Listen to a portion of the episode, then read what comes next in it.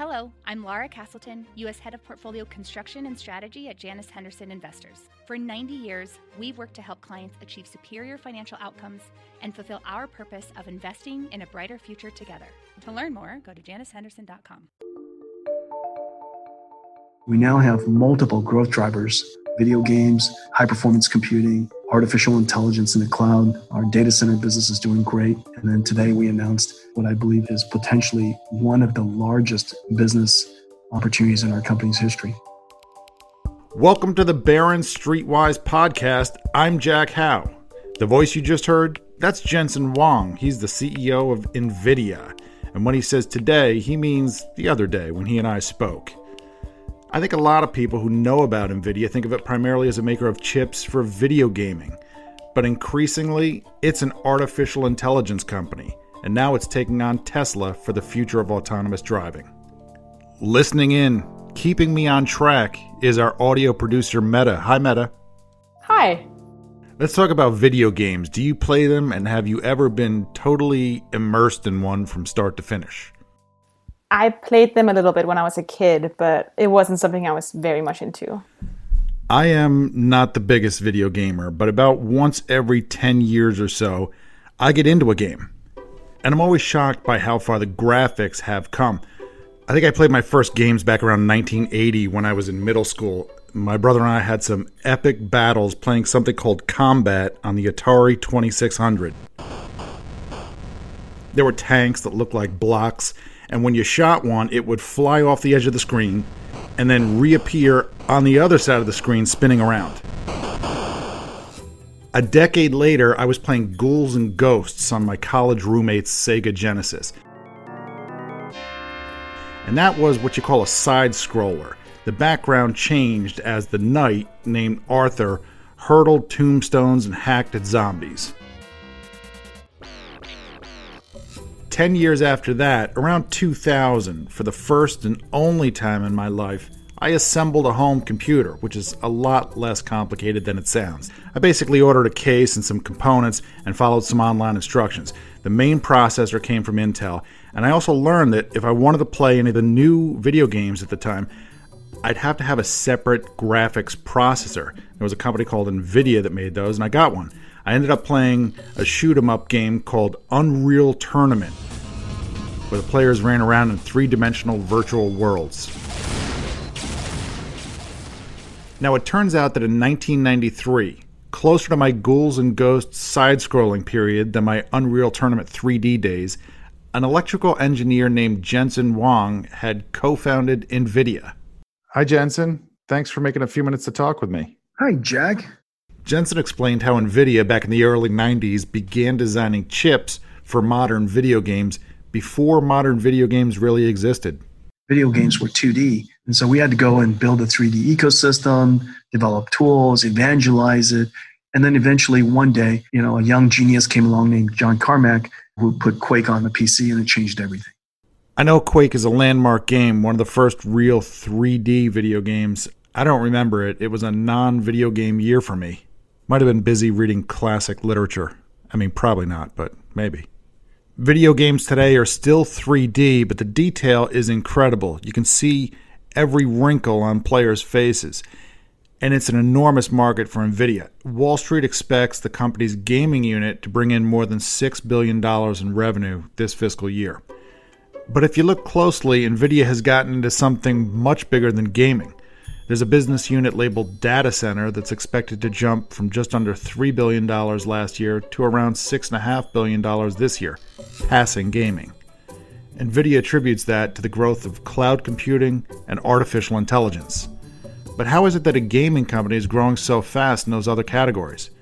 I asked Jensen. It's just two sides of the same coin. People thought we were a video game company, but we are an accelerated computing company where video games was our first killer app. Jensen says the search for applications that need vast computing power took the company to scientific computing and to supercomputers and supercomputer data centers. It also led to other opportunities. Our work there led us to researchers all around the world. And one day, deep learning found us and we found deep learning. And the combination of this algorithm and this processor that we were making that sped up that algorithm from months to days. You know, it made it possible for this approach to even be viable. We kind of created the big bang of artificial intelligence. And that artificial intelligence early days allowed us to think about, hold on a second, you know, what can we do with these skills? I feel like I need to do some deep learning about artificial intelligence, but let's come back to that because I want to get to NVIDIA's announcement this past week about cars. It's partnering with Mercedes-Benz to provide chips, software, and more to make cars drive themselves. This is the autonomous vehicle computer and all of the software and the infrastructure that goes along with that. And so the first thing is that we announced a partnership that has never been quite this broad and deep before. This relates to every single car of Mercedes-Benz starting in 2024. We're going to build one architecture that spans the entire fleet. We are going to develop the AI applications, the autonomous vehicle applications, and then we're going to offer it to their customers and share the economics. Tesla already makes autonomous driving systems for its own cars. NVIDIA will sell an autonomous platform that other car makers can use if they don't want to start the transition to autonomous driving from scratch. The Mercedes deal doesn't stop NVIDIA from signing on other customers. The deal also allows NVIDIA to roll out new features for years as software upgrades with recurring revenue, much like Apple does with its iPhone and App Store. If you download new apps for your phone, you get a better phone without changing your hardware, and Apple gets a cut. Or as Jensen puts it, this is the iPhone moment of the car industry. Jensen says Mercedes and NVIDIA will work together on design. What we're going to do going forward is use one architecture across the entire fleet. And not only that, put plenty of extra horsepower inside the car so that we could sell applications into that car and for that customer for the entire life of the car. Horsepower in this case refers to computing power. Jensen sees this as a transformative moment because NVIDIA's gone from hardware for video games to hardware and software for data centers to hardware, software, and services, an entire platform, really, for autonomous driving. The first vertical market that we chose is autonomous vehicles because the scale is so great. The opportunity to bring automation to it for safety and benefits and comfort is so great. And the life of the car is so long that if you have the benefit to offer new capabilities to each new owner of the car or the existing owner over the life of the car, the economics could be quite wonderful. I should note that Barron's magazine named Jensen one of its top CEOs for 2020, based in part on his efforts for workers and customers during the pandemic. You can read more about that in this week's issue of Barron's, but the boss is going to be so proud of me for plugging the magazine like that. Are we going to get a raise? Probably you will. That's fine. I wanted to hear from someone outside of NVIDIA about how the company's technology stacks up. And since I barely know the difference between deep learning and deep dish pizza, I wanted someone who could connect a few more of the dots for me between video games and artificial intelligence. Hi, Christopher. How are you? Doing all right. You go by Chris or Christopher? Chris is fine. I called Chris Rowland, a semiconductor analyst at Susquehanna Financial Group, and he explained the whole thing to me. There was something about vectors, video cards used three of them to light up pixels for video games, and it started to come together for me when he described how artificial intelligence also uses three vectors. When you're looking at artificial intelligence, what you're also doing is multiplying three vectors together. It's called matrix multiply accumulate. And that's the magic to AI. Meta, that reminds me, I have to rewatch The Matrix before the end of June because it's leaving Netflix. I can't remember anything that happens in the movie. Did you see it? Oh, I loved it. I even bought like a long leather jacket after watching it. Oh my, what? What? Wait a second. Slow down. After watching The Matrix, you bought a long leather jacket. Yeah, I think it was pleather, but yeah. Did you also begin learning any martial arts? I don't remember that, no. And I didn't have the sunglasses either. Oh, I love it. More to the point, Chris says chips for video games just happen to be close to perfect for AI. and that a lot of companies are working on even better chips, but that NVIDIA has developed a key advantage. It was very difficult to program these GPUs. NVIDIA realized that people were still doing it anyway and thought that they would make this programming easier. And so they created a language called CUDA, C-U-D-A. And CUDA is the best language for programming artificial intelligence today. By the way, if you're not sure what artificial intelligence does, Chris has some examples. Think about recommender engines like Netflix telling you what video you should watch next. Or think about conversational AI or chatbots, where you're not even sure if you're actually talking with a customer service representative or an AI bot. All of those are powered by NVIDIA today. Okay, chatbots. What else? And when we talk about autonomous driving, make no mistake about it, we're talking about artificial intelligence. That's what it is. Now we're talking. I asked where NVIDIA stands in the race toward autonomous driving. So Tesla is leading the pack here. Tesla has talked about their full self-driving update coming by the end of this year. I think that's wildly optimistic, this idea that the car will be able to drive itself point to point, fully autonomously, but that is Elon's stated expectation. By Elon here, Chris means Elon Musk. He's the guy who runs Tesla. 3, 2, 1, 0. Ignition. Liftoff. He launches rockets. Tweets a lot. The Tesla CEO tweeting today, Tesla stock price is too high, IMO, in my opinion. An event's unique baby names. A12 Musk. Smokes pot on podcasts. I mean, it's legal, right? It's totally legal. Anyhow, as Chris said, Elon Musk expects his autonomous cars to be ready by the end of the year. Chris is a little skeptical. I think it will take considerably longer. But to have a fully autonomous vehicle, likely a Tesla first, by 2025 is not outrageous, in my opinion. That's shocking to think about. My driver's license will expire in 2025. If cars drive themselves by then, will I have to get it renewed? More importantly, where does NVIDIA fit in? Chris says the early leaders in autonomous driving include Tesla and a company called Mobileye, which was bought by Intel 3 years ago, but that the market is large and there's plenty of room for NVIDIA.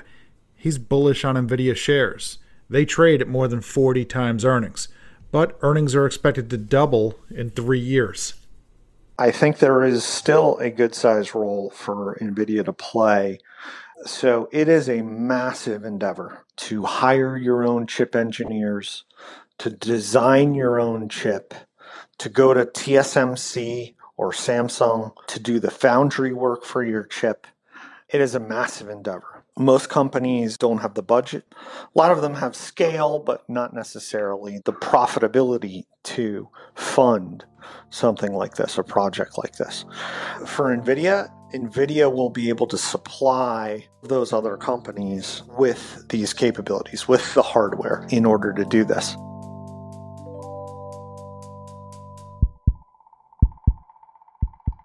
Matt, how about a listener comment? I know we have someone who disagrees with me on gold.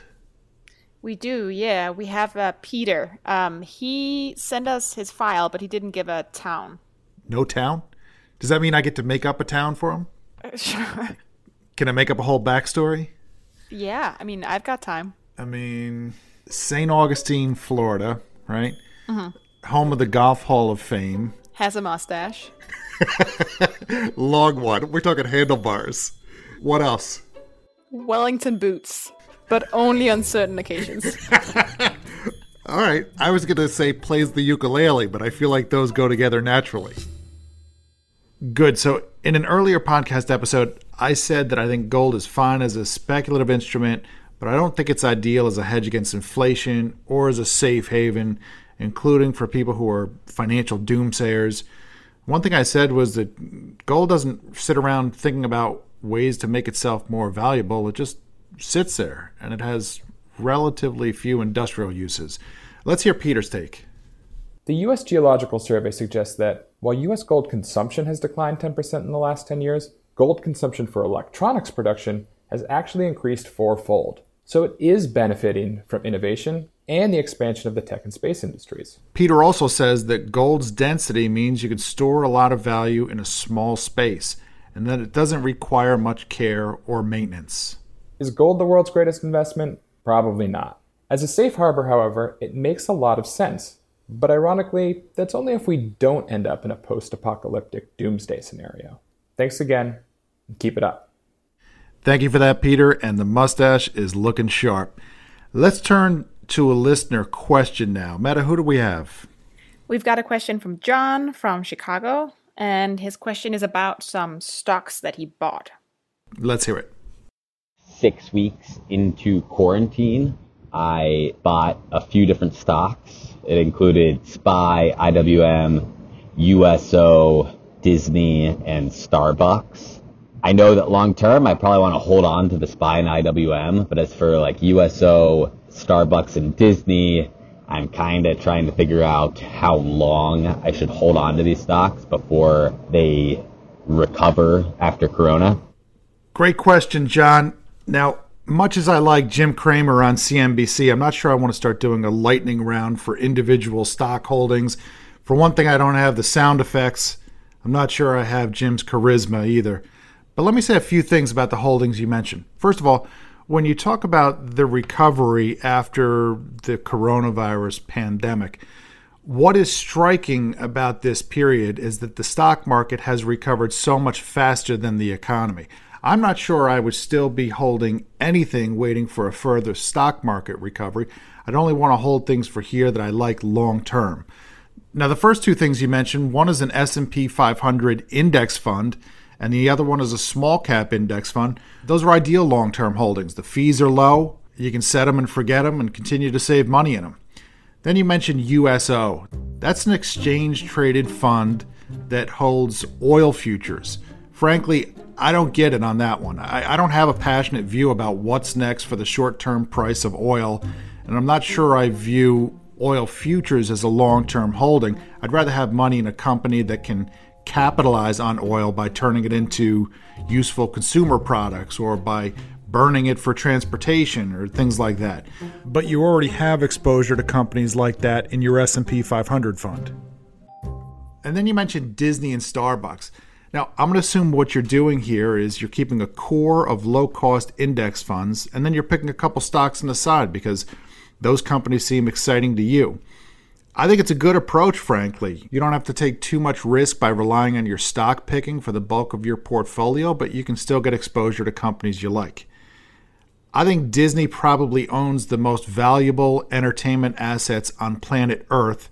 I realize this year has not been kind to Disney's theme park business. It's been difficult for movies. It's put a halt on television production. But I think Disney's growth prospects remain bright. Starbucks is similar in that it's a big company that can still muster pretty peppy growth. So if you like those stocks for the pandemic recovery, I see no reason why you wouldn't want to continue to hold them long term. Meta, I'm not sure if I brought enough lightning to that lightning round. What do you think? Let me find some lightning sound effects for you. Hang on. Yeah, really lay it on.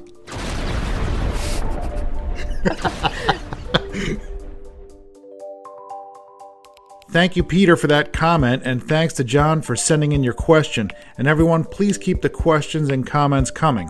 Just tape on your phone, use the voice memo app, send an email to jack.howe, that's H-O-U-G-H, @barrons.com. Thank you for listening. Meta Lutsoft is our producer. Subscribe to the podcast on Apple Podcasts, Spotify, or wherever you listen to podcasts. And if you listen on Apple, write us a review. Follow me on Twitter to find out about stories and new podcast episodes. That's @JackHowe, H-O-U-G-H. See you next week.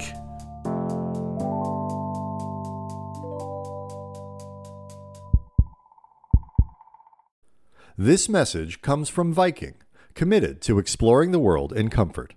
Journey through the heart of Europe on an elegant Viking longship with thoughtful service, destination-focused dining, and cultural enrichment on board and on shore. And every Viking voyage is all-inclusive, with no children and no casinos. Discover more at Viking.com.